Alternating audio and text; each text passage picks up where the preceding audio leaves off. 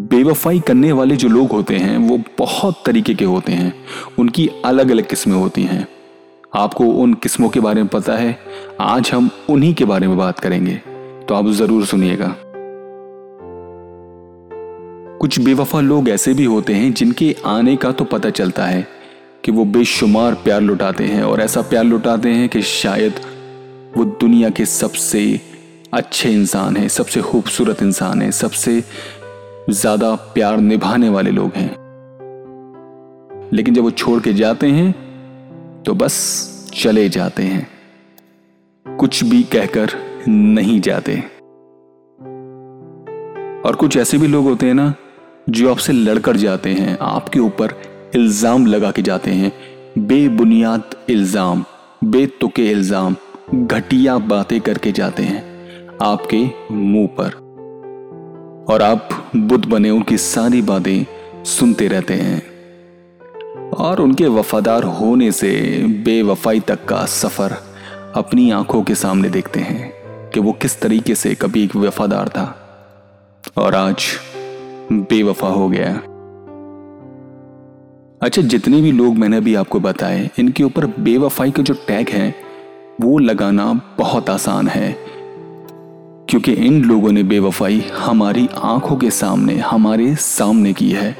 लेकिन कुछ चालाक, बेवफा लोग भी होते हैं, जो आपके साथ बेवफाई भी करना चाहते हैं और अपने ऊपर इल्ज़ाम भी नहीं लेना चाहते बेवफा होने का।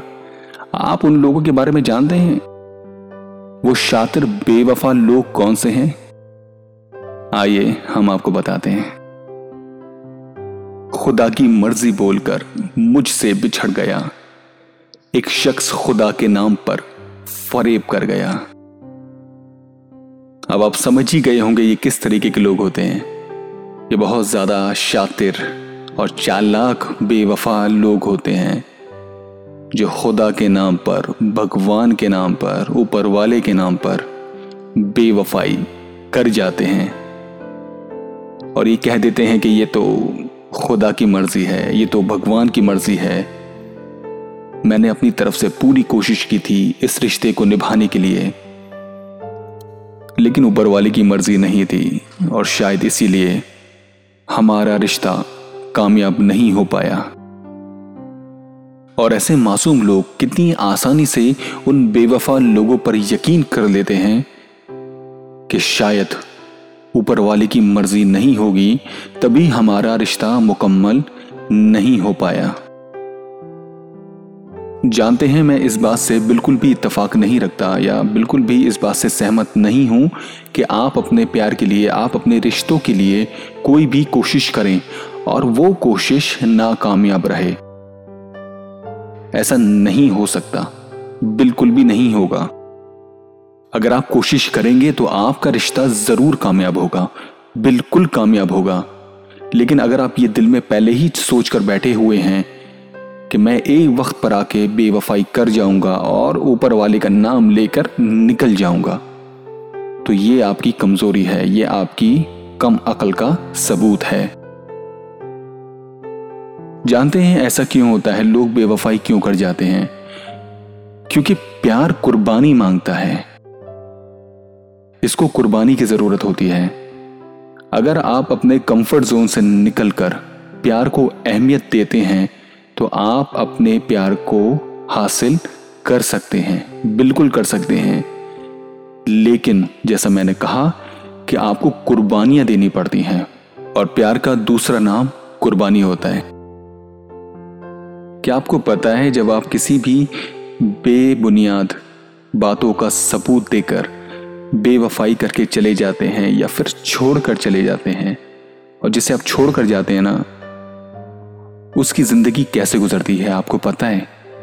आइए मैं आपको बताता हूँ, उनकी ज़िंदगी कैसे गुजरती है। रात सारी गुजरती है इन हिसाबों में।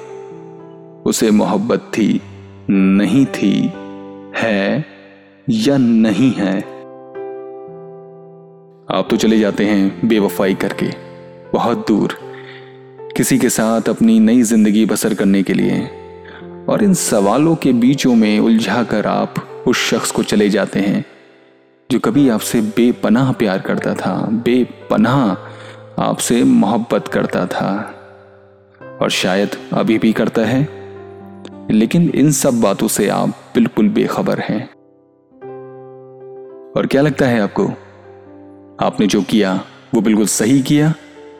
किसी की ज़िंदगी को उलझाकर पहले तो बहुत खूबसूरती से आपने उसका यकीन जीता, उसका प्यार जीता।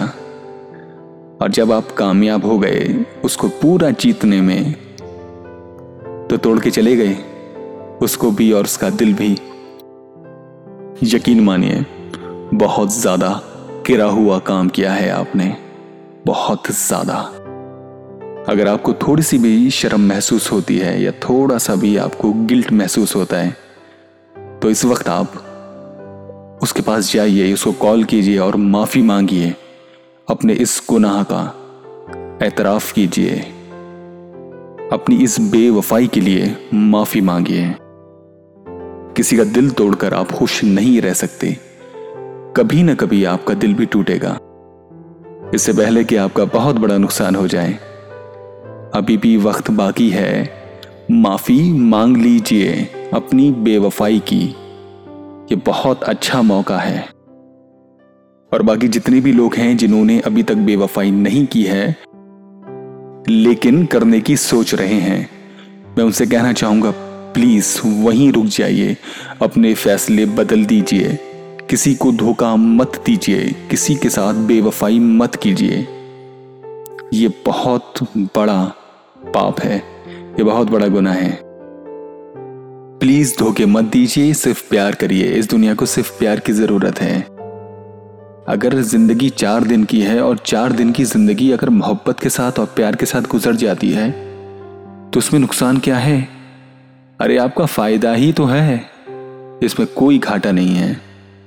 तो प्यार बांटते रहिए, प्यार करते रहिए और सुनते रहिए सवालों का पॉडकास्ट और आप मुझे कमेंट करके अपना एक्सपीरियंस ज़रूर बताइएगा कि आपने किसी से अगर बेवफाई की है तो उससे किस तरह से माफ़ी मांगी या आप किस तरह से कोशिश करने वाले हैं माफ़ी मांगने के लिए।